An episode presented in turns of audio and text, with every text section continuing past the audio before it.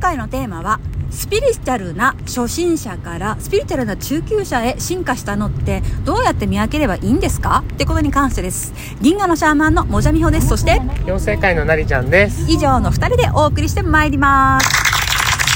はい。ではなりちゃん質問お願いします。はい。さっきライブで、はい。えっと4次元を初級者として、うん。あスピリチュアルの初級者として学ぶのはいいけど、うん。中級者になったらその先に行かないとねって話があったんですけど、はいはい。えっと、初級者と中級者を自分でなんか見分けるポイントとかってあったりするのか、もう自分でもう中級者になるぞって決めたらもうそれでうん。中級者になるんでしょうか、はい、そうですね。大事なことですよね。やっぱ、え、そういうのを聞くと、早くみんな初級者から中級者になりたいって思う人が多いと思うんですよ。あの、もちろんね、今、なりちゃんが言ったみたいに、自分で決めるっていうのも一つのファクターではあります。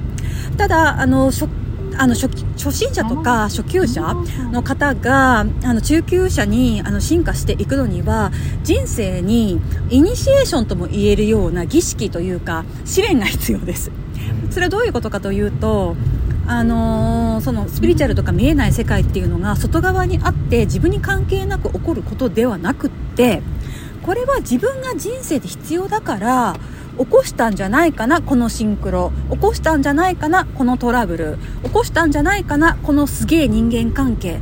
っていう風にあのー自分自身がその見えない世界への干渉者であるっていうこと。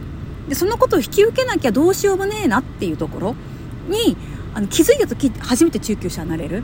だからそのなんていうのかなパワースポットにいたら運が良くなるとかおみくじで大口を引いたからあのきっといいことが起こるはずだっていう風な意識のまんまでやっぱ初級者なんですよ。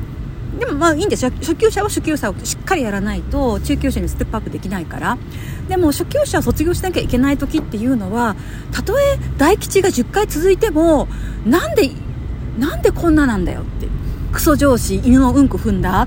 なんかあの企画したことが後から横取りされちゃうみたいなことが続いて全然大吉じゃないじゃん。みたいになった時にそこで初めてあれ？神頼みだけじゃちょっと無理なんじゃね？っていうふうに思った時に中級者の道が始まるって思っていただくといいのかなと思います。うんうん。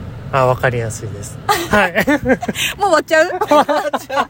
あ、いいよ、別に、あの、短いのもありだと思うんで、あの、これぐらいね、あの、ショートなものも多分あった方が、あの、出身者の方とかは、やっぱ聞きやすいと思いますんで、ここら辺でね、締めていこうかなと思います。無理やりね、12分話さなくてもいいのかなと思います。うん、だから、その、スピリチュアルな初級者とか入門者の人たちっていうのは、もう、やっぱり、思う存分やっぱ楽しまなきゃいけないわけです。見えない世界ってあるんだね。エネルギーって感じるんだね。で、そういったものからのご利益ってあるんだね。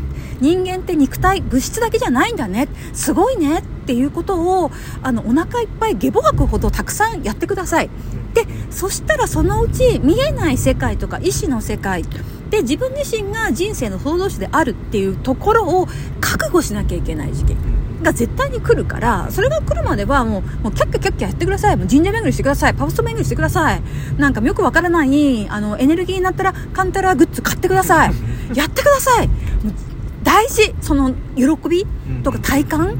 とかも実体験って超大事だからそれをやりきって中級者に進んでまいりましょう。よろしいでしょうか？はい。ありがとうございます。はい。というわけでみんなあの楽しく自分の、えー、と好み、えー、ととかっていうのをいろいろ追求していこうぜっていうそういう話でした。